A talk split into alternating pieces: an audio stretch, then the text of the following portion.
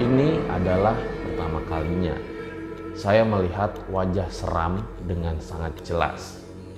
Wanita tersebut muka sebelahnya sangat hancur. Jadi wajah sebelah kirinya berlumuran dengan darah.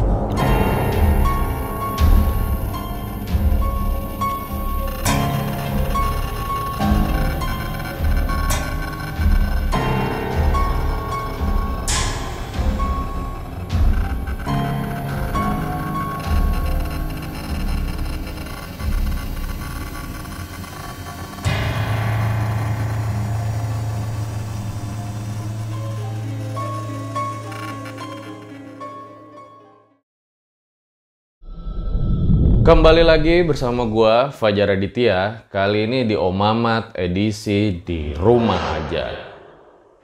Ya, jadi kemarin itu cukup banyak yang komen dan juga bilang di Instagram gua katanya gue modus sama narasumber di video gua yang sebelum ini. Katanya itu pengalaman pertama lo ya saat mendaki.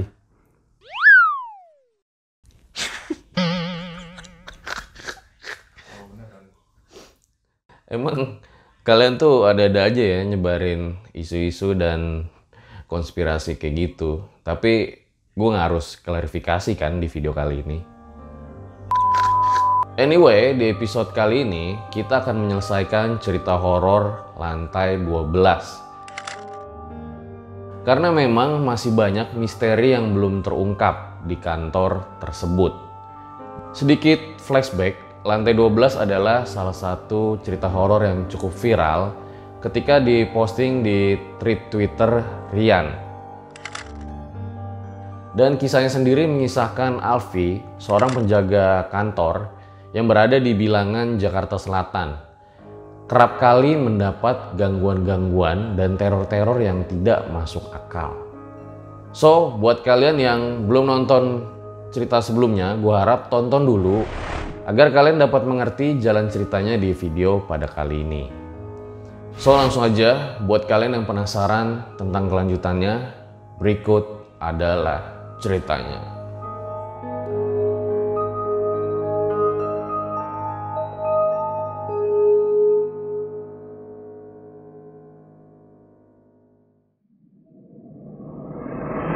Setelah kejadian yang membuat shock kemarin, akhirnya hari ini adalah hari saya kembali ke kantor lagi. Jujur, butuh mental yang kuat untuk kembali lagi ke sini setelah kejadian pada waktu itu. Emak dan adik saya lah alasan saya kembali. Awal mula masuk, saya harus melapor dahulu kepada Pak Aldo, atasan saya. Dan jujur, feeling saya mengatakan bahwa Pak Aldo akan mengembalikan jam kerja saya menjadi pagi hari. Benar saja, setelah saya masuk ke ruangan dan berbicara dengan Pak Aldo, ia menganjurkan saya untuk masuk kerja kembali di pagi hari. Tapi pada saat itu saya berucap, "Pak, kalau boleh milih, saya ingin tetap jaga di malam hari saja, agar saya dapat membantu emak di pagi hari." Tapi kalau memang itu sudah keputusan Pak Aldo, saya akan menerimanya. Pak Aldo hanya terdiam saja mendengar jawaban saya dan menatap tajam ke arah mata saya. V, setiap keputusan yang diambil pasti ada resikonya. Entah buat kamu, saya, maupun buat perusahaan. Biar saya pikirkan dahulu Besok akan saya kabari via WhatsApp. Baik Pak, terima kasih. Saya pun kembali pulang ke rumah. Menurut saya lumayan. Hitung-hitung dapat hari libur satu hari lagi.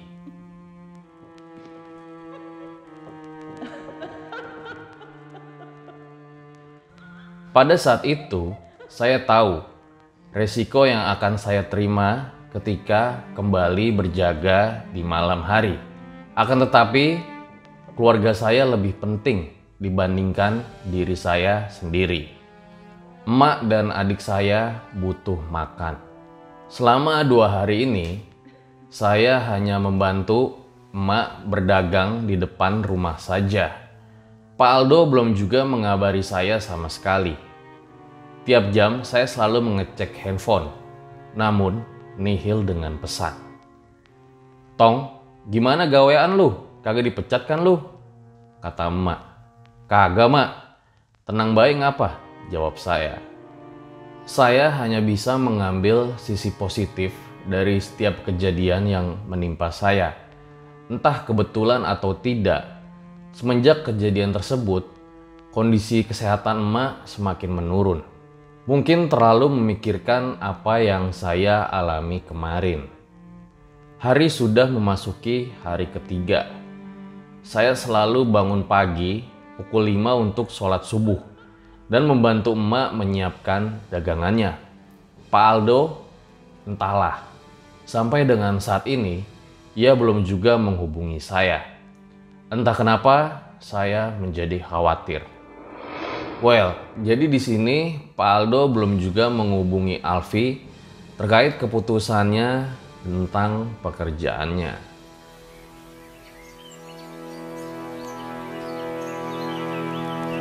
Jam 2 siang, tidak ada juga pesan dari Pak Aldo. Apa dia sedang menimbang untuk memecat saya? Entahlah. Akhirnya saya pun langsung menelpon Pak Aldo. Halo Vi, Alhamdulillah diangkat pikir saya. Halo Pak Aldo, maaf saya mengganggu waktu Bapak. Ah, gak apa-apa Vi, saya baru aja mau WA kamu. Wah, kebetulan banget ya Pak. Iya, saya mau kabarin. Setelah berbincang dengan Pak Alwi dan minta pendapatnya, kamu boleh lanjut untuk jaga malam ya Vi. Alhamdulillah syukurlah. Terima kasih banyak ya Pak. Terima kasihlah sama Pak Alwi yang udah meyakinkan saya Vi. Baik Pak, mulai besok saya akan masuk ya Pak. Oke Vi. Pak Alwi, terima kasih banyak. Entah kenapa saya merasa seperti hidup kembali. Satu-satunya mata pencaharian saya tidak hilang.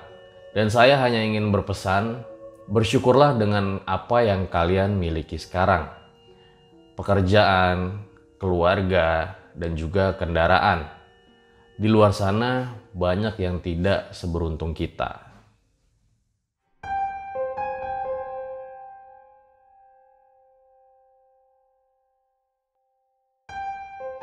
Jam menunjukkan pukul 2 siang dan saya sudah bersiap-siap untuk berangkat ke kantor. Tiba-tiba emak datang ke kamar. Tong, jangan lupa, lu doa ya.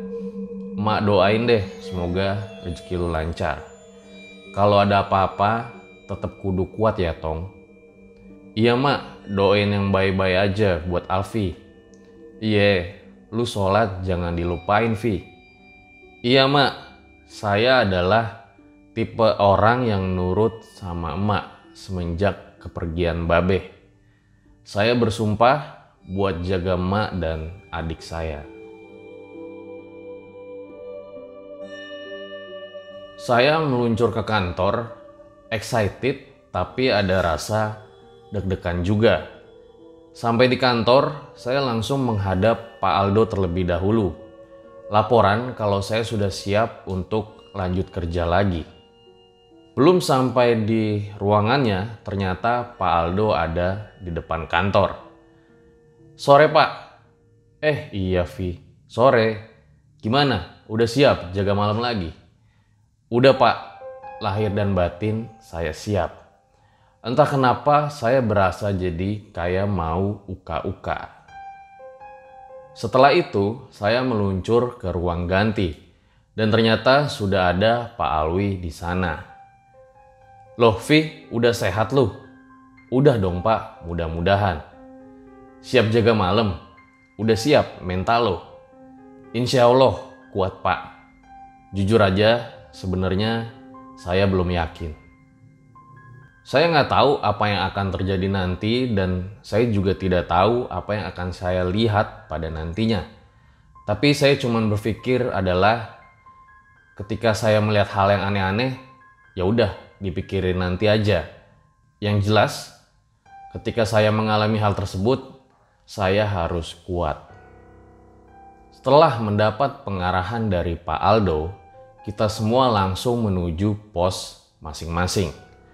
Sialnya, saya langsung kedapatan jaga di pos dalam.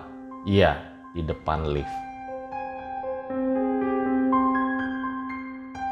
Nyali cukup ciut, tapi mau gimana lagi? Bisa-bisa saya kena marah oleh Pak Aldo jika tidak menurutinya. Untungnya teman jaga saya masih tidak berubah, yaitu Pak Alwi, sosok yang bisa menenangkan pikir saya. Singkat cerita, ini adalah hari ketujuh saya masuk ke kantor kembali. Dan percaya atau tidak, selama seminggu itu saya sama sekali tidak mendapatkan gangguan. Hmm, cukup aneh memang. Tapi bukan berarti saya jadi santai. Mungkin aja mereka lagi nggak mood buat ganggu saya. Atau mungkin mereka malas ganggu saya yang memang penakut ini. Buang-buang energi saja, mungkin mikir mereka.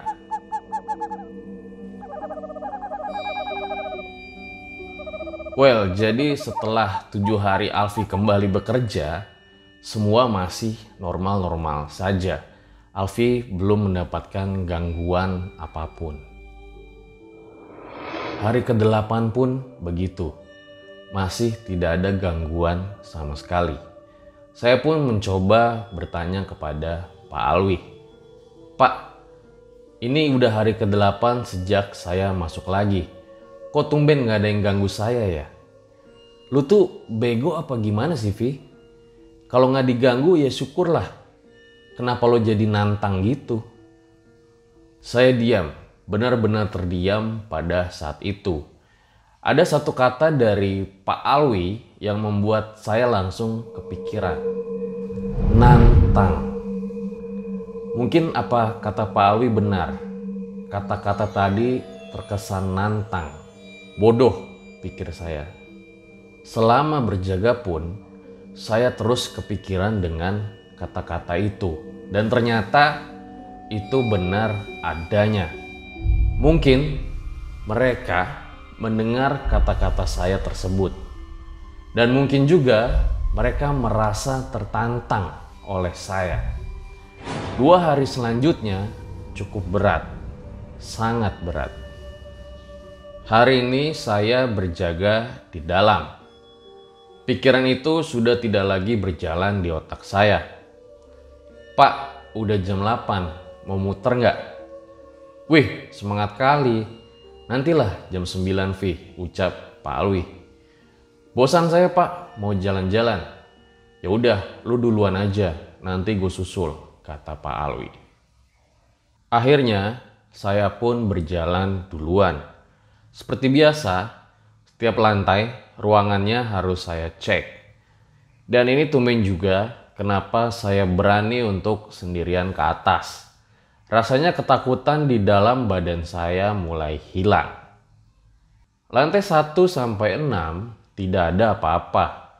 Semua berjalan lancar.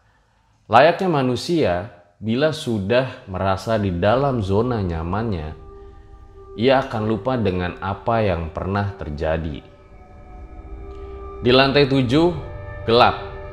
Jadi di lantai ini memang sedang dalam perbaikan selama satu minggu. Jadi kondisi lantainya memang kosong. Ting, pintu lift terbuka. Saya arahkan senter ke arah kanan dan kiri. Sepertinya tidak ada yang harus diperiksa di lantai ini. Saya pencet tombol tutup pintu liftnya akan tetapi ketika pintu lift belum tertutup, ada suara dari arah luar lift. Duk duk duk duk. Seperti suara apa itu? Saya kaget, saya langsung cepat memencet tombol buka lift. Suara tersebut seperti ada orang lari dalam pikiran saya. Saya pun menoleh keluar dan dengan senter saya kembali mengarahkan ke arah kanan dan kiri. Saya masih dalam keadaan ragu. apakah saya harus memeriksa ini? Jujur saya takut, sangat takut pada saat itu. Akan tetapi, jika tidak saya periksa, saya takutnya itu memang benar-benar orang karena saya mendengar ada suara langkah kaki di sana. Bismillah, saya bisa, saya harus berani. Akhirnya saya langsung keluar dari lorong lift tersebut menuju lorong yang ada di lantai. Perlahan saya berjalan, senter saya arahkan ke setiap sudut ruangan yang gelap. Sial, merinding, pikir saya. Jantung saya rasanya berdegup sangat kencang. Woi, siapa tadi yang lari? Saya coba memecah keheningan, berharap ada yang menjawab. Namun ternyata Sial, tidak ada yang menjawab. Brengsek dalam hati saya. Saya tidak peduli, akhirnya saya menuju ke lift kembali. Cahaya dari dalam lift sangat terang. Belum sampai di situ, tiba-tiba ada sesuatu yang membuat saya berhenti. Ada bayangan orang, dan bayangan itu berasal dari dalam lift. Seakan-akan sedang ada yang berdiri di dalamnya. Pak, Pak Alwi. Saya mencoba memanggil tapi tidak ada jawaban. Pikiran saya sudah mulai buyar pada saat itu. Saya berjalan perlahan menuju lift. Pak, gak lucu ya pak? Badan mulai bergetar hebat. Saat itu saya merasakan merinding yang sangat luar biasa hening, jantung yang semakin berdegup dengan kencang. Tiba-tiba, duk duk duk duk duk duk, kembali ada suara seperti orang lari dari belakang saya. Saya pun langsung menoleh, akan tetapi tidak ada apa-apa. Brengsek, teriak saya. Saya pun langsung kembali menoleh ke arah lift dan bayangan itu sudah tidak ada sama sekali. Tanpa basa-basi, saya langsung berlari masuk ke dalam lift dan menuju ke lantai dasar.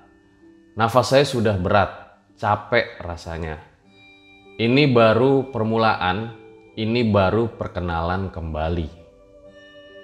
Setelah mengalami kejadian aneh tersebut, saya pun langsung tidak meneruskan lagi. Pamit dengan Pak Alwi. Untung mereka semua dapat mengerti. Well, jadi setelah masuk kembali ke kantor, ini adalah pengalaman horor pertama Alfi ketika berjaga malam kembali.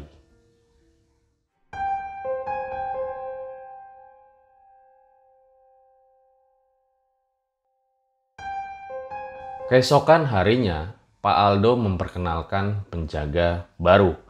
Entah apa yang dipikirkan oleh Pak Aldo, biasanya akan ada seleksi dulu untuk penjaga malam. Akan tetapi penjaga baru ini langsung ditaruh untuk berjaga malam. Kita sebut saja namanya Usman. Selama saya jaga pagi, saya tidak pernah kenal ataupun melihat si Usman ini. Kelihatannya masih muda, mungkin masih seumuran dengan saya, tapi dia sudah kelihatan sangat akrab dengan Pak Aldo. Usman datang menggantikan salah satu penjaga malam di sini. Saya tidak mau menyebutkan namanya karena memang belum minta izin untuk memasukkannya ke dalam cerita, walaupun menggunakan nama samaran. Paruri akan menjadi partnernya, dan mereka berdua akan langsung berjaga di dalam kantor pada malam ini. Saya dan Pak Alwi akan berjaga di pos depan tempat favorit saya.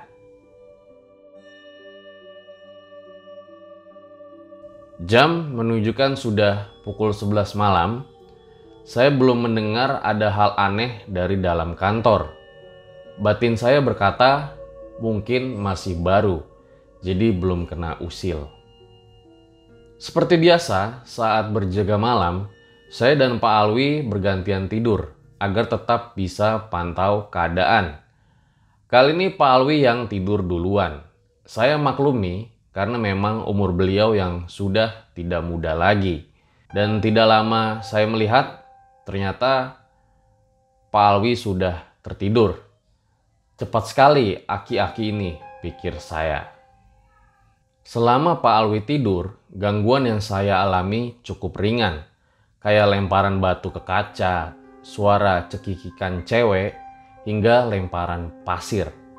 Saya akan merasa cuek sebelum mereka menampakkan wujudnya. Yang aneh itu ya lemparan pasir. Padahal saya berada di pos yang tertutup dengan pintu yang tertutup juga. Akan tetapi saya merasakan ada pasir yang terlempar ke arah saya. Masa pasirnya bisa tembus? Itulah yang membuat saya cukup bingung. Tetap coba stay cool aja, tiba-tiba HT berbunyi. Monitor, Vi.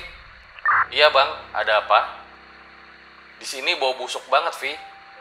Ah, bau busuk gimana, Bang? Tiba-tiba saja balasan terputus. Suara itu dari pos belakang yang memang cukup sering diganggu di sana, tapi memang tidak se ekstrim di dalam kantor.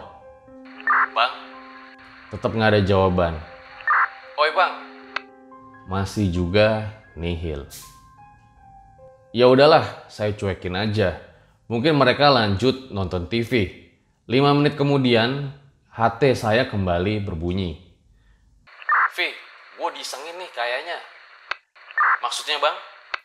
Bau banget ini, padahal kita ada di dalam pos. Ah, masa sih bang? Lagi-lagi saja jawaban terputus.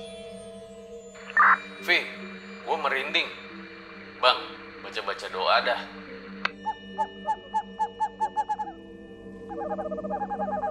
Astaga, Tiba-tiba mereka teriak. Gue pun cukup kaget dengan teriakan mereka dan mencoba memanggil-manggil lagi lewat HT. Bang, kenapa bang? Bang. Tidak ada jawaban dan saya pun bingung harus ngapain. Karena kalau saya susul mereka, saya takutnya Pak Alwi marah kalau saya tinggal sendirian. Berisik amat sih ya elah. Tiba-tiba Pak Alwi bangun. Maaf Pak, pos belakang kayaknya lagi digangguin. Gangguin gimana? Pak Alwi akhirnya bangun dari tidurnya. Tadi mereka monitor dari HT. Katanya ada bau busuk di dalam pos. Tiba-tiba mereka teriak pak. Pak Alwi hanya diam saja sembari mengucek-ngucek matanya. Jam menunjukkan pukul setengah satu pagi dan mendengar hal tersebut, Pak Alwi langsung berjalan menuju ke belakang kantor. Sementara saya panggil-panggil mereka via HT. Nggak ada jawaban juga. Feeling saya mengatakan mungkin mereka semua pingsan.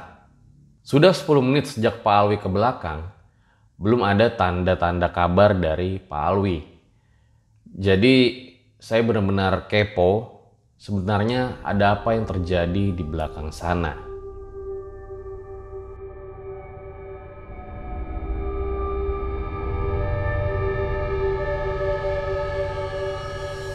Walaupun firasat saya mereka diganggu, tapi tetap saya ingin tahu mereka diganggu oleh makhluk halus apa.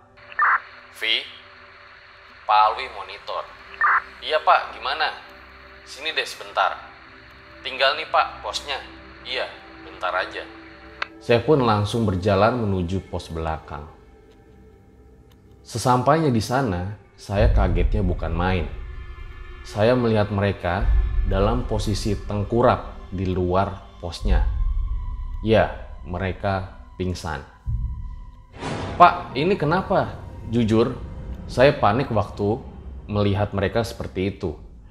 Udah, bantu sadarin mereka dulu aja, kata Pak Alwi. Oke pak, saya langsung ambil minyak kayu putih di dalam pos dan air mineral yang ada di botol.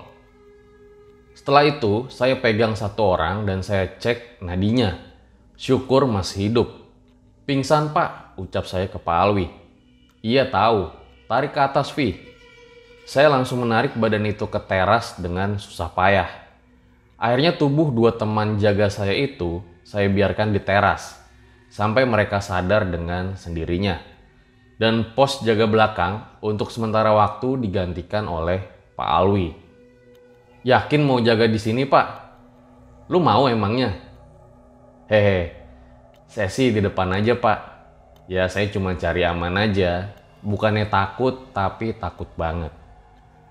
Kalau Pak Alwi udah pengalaman, setan aja takut lihat dia.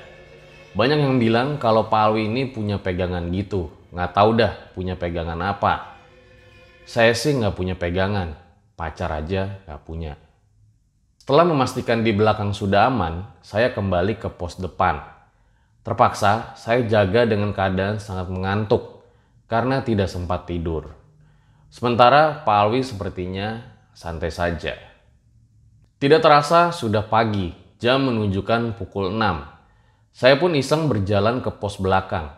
Dan ternyata Pak Alwi sedang mengobrol dengan dua orang teman saya yang pingsan semalam.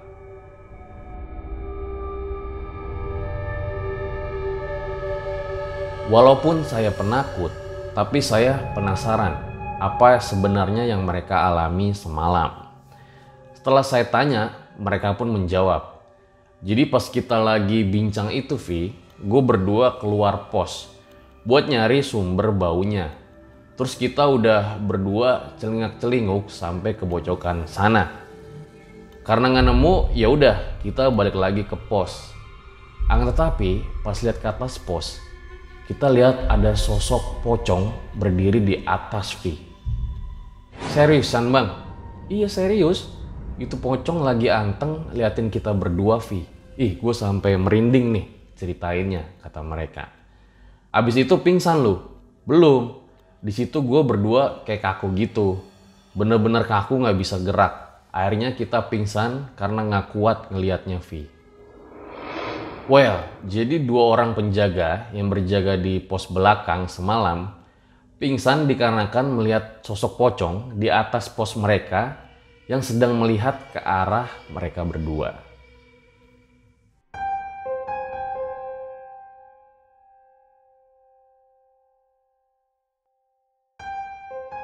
Saya dengar cerita mereka cuma bisa diam saja. Jadi makin parno sekarang Mau jaga di dalam maupun jaga di belakang. Tapi ada yang aneh.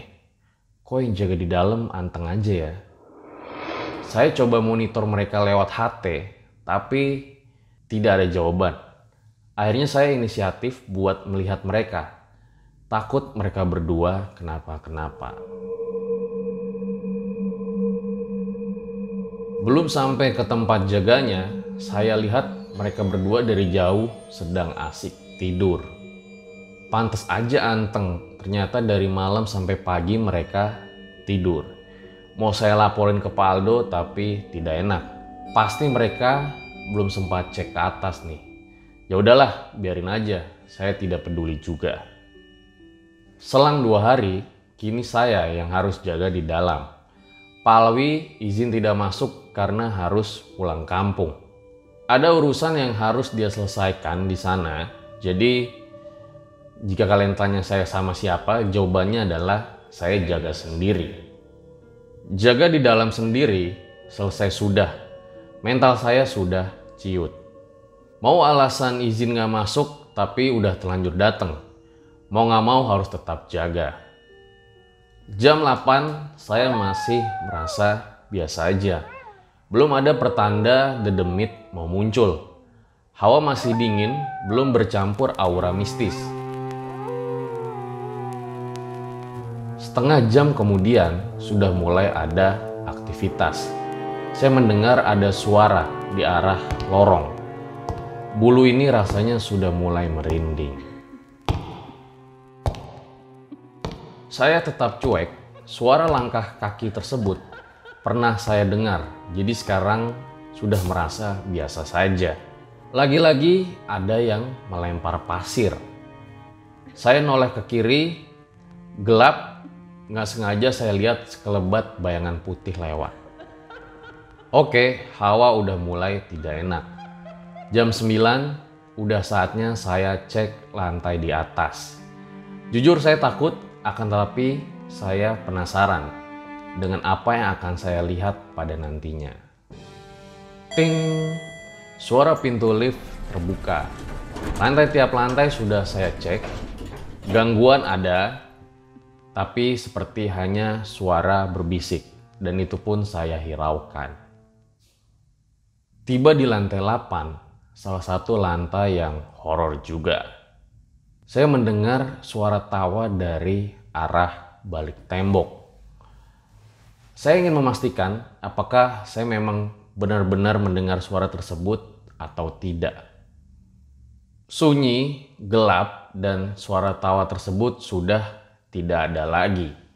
Baiklah, saya kembali menuju ke lift. Dan tidak lama ada di lantai 12. Keterlaluan. Dalam hati saya bergumam. Saya pencet lagi tombol lift. Logika aja, gimana caranya itu lift bisa ke lantai 12? Padahal saya sama sekali tidak memencet tombol lantai tersebut.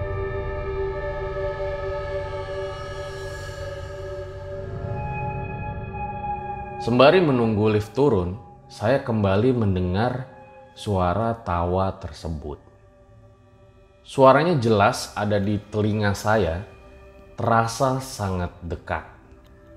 Karena suara tawa tersebut akhirnya membuat nyali saya semakin ciut menjadi gelisah. Well, jadi di sini liftnya itu berada di lantai 12 Padahal Alfi tidak merasa memencet tombol lantai tersebut. Dan tidak lama dia pun kembali mendengar suara ketawa dari wanita tersebut.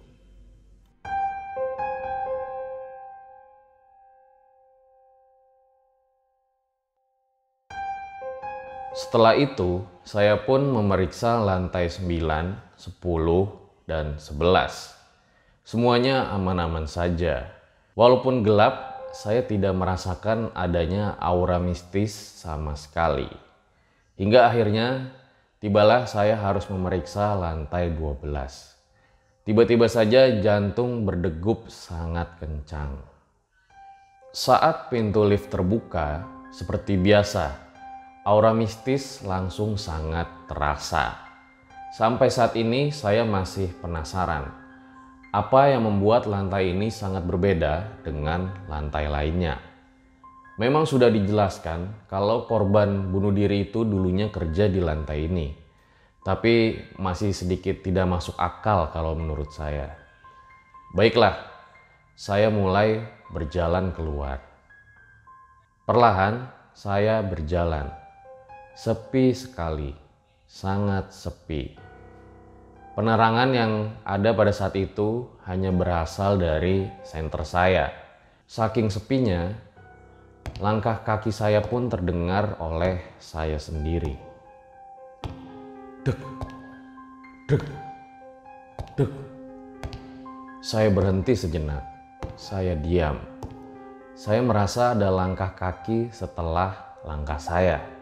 Setiap saya melangkah, suaranya seperti bergema.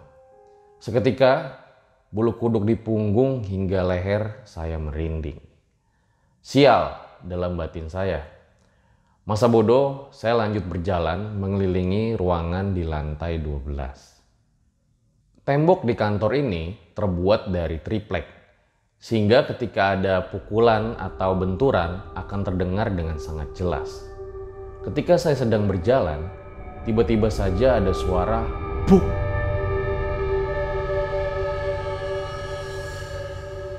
ada sesuatu yang memukul temboknya. Saya kagetnya bukan main dan langsung mencari penyebab bunyi dari ruangan tersebut. Ketika saya sudah masuk, nihil, tidak ditemukan apa pun. Saya mengarahkan senter ke segala sudut ruangan, tapi tetap tidak ada siapa pun. Dan feeling saya pun mengatakan kalau saya harus segera keluar dari ruangan ini.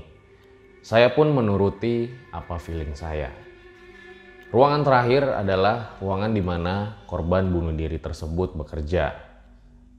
Kali ini saya benar-benar merasa takut. Ketika saya membuka ruangan tersebut, tiba-tiba saja ada hembusan angin. Saya tidak tahu dari mana asalnya angin tersebut, tapi yang jelas saya benar-benar terkena hembusan anginnya. Saya mencoba mencek jendela Ditakutkan ada jendela yang rusak, pecah, atau bolong. sehingga angin dapat masuk ke dalam. Akan tetapi ketika saya cek, ternyata jendela tidak ada yang rusak.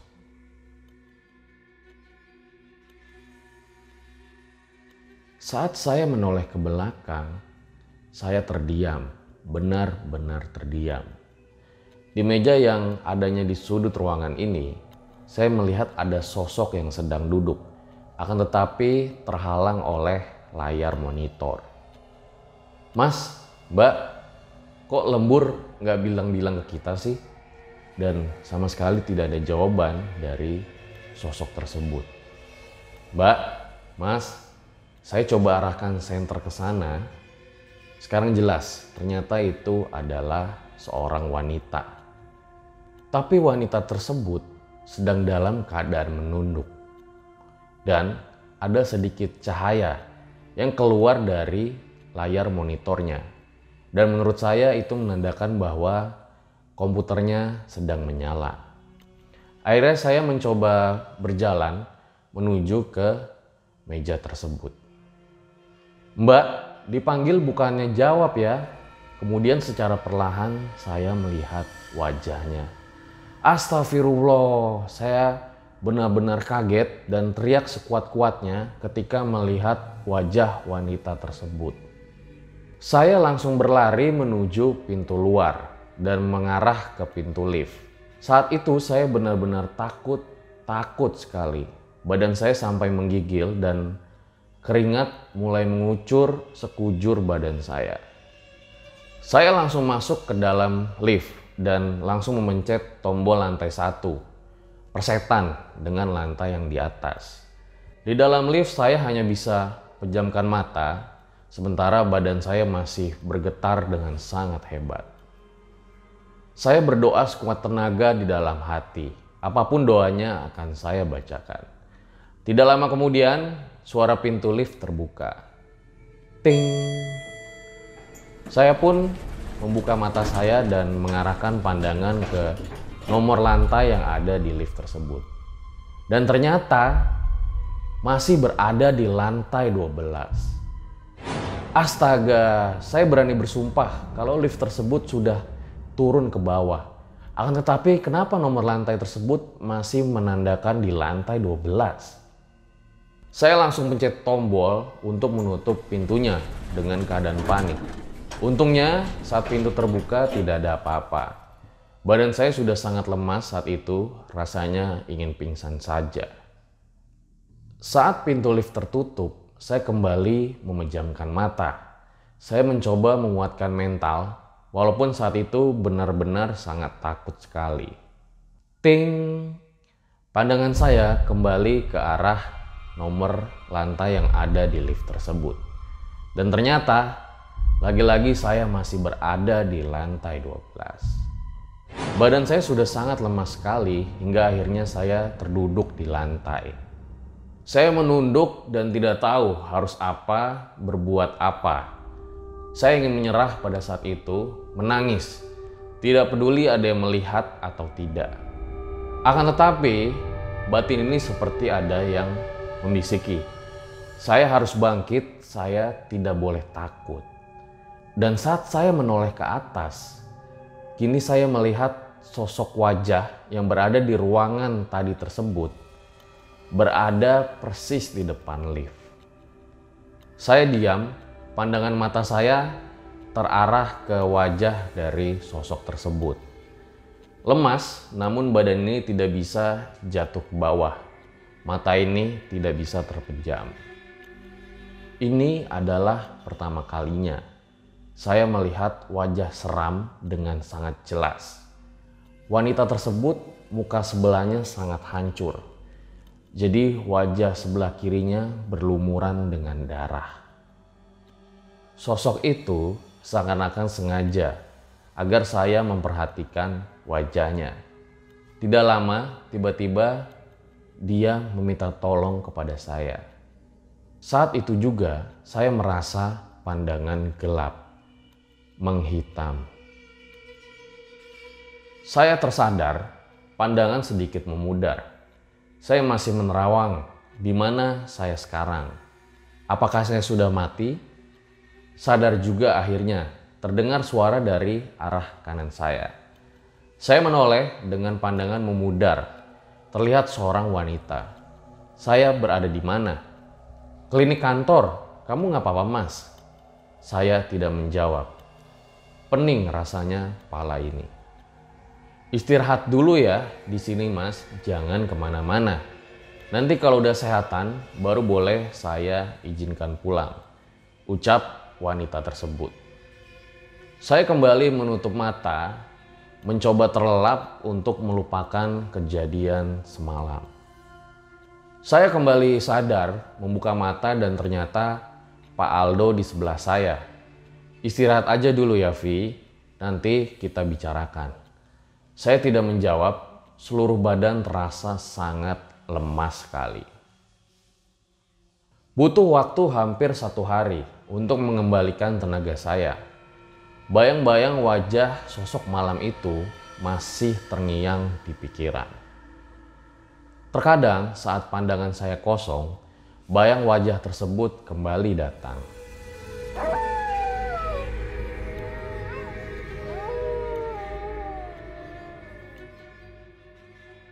Well, jadi Alfi kembali mendapatkan teror di lantai 12. Dan di episode selanjutnya, semua akan terbongkar mengenai wanita tersebut.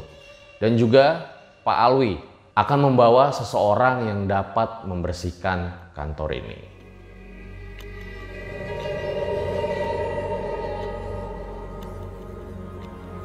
Jadi, di episode selanjutnya, semua akan terungkap sosok-sosok yang berada di kantor tersebut dan mengapa mereka kerap usil dan bisakah teman Pak Alwi membersihkan mereka saksikan semua jawaban tersebut di episode terakhir dari lantai 12 jujur saya tidak tahu apakah ini sebuah keberuntungan atau tidak tapi menurut saya, hari ini adalah hari yang bersejarah untuk saya. Oh tidak, untuk kantor ini. Karena seperti yang sudah saya bilang, hari ini akan ada teman Pak Alwi yang membantu membersihkan mereka yang usilnya setengah mati. Saat saya sedang asik-asiknya nonton TV, tiba-tiba terdengar suara ledakan yang sangat keras dari arah atas gedung kantor.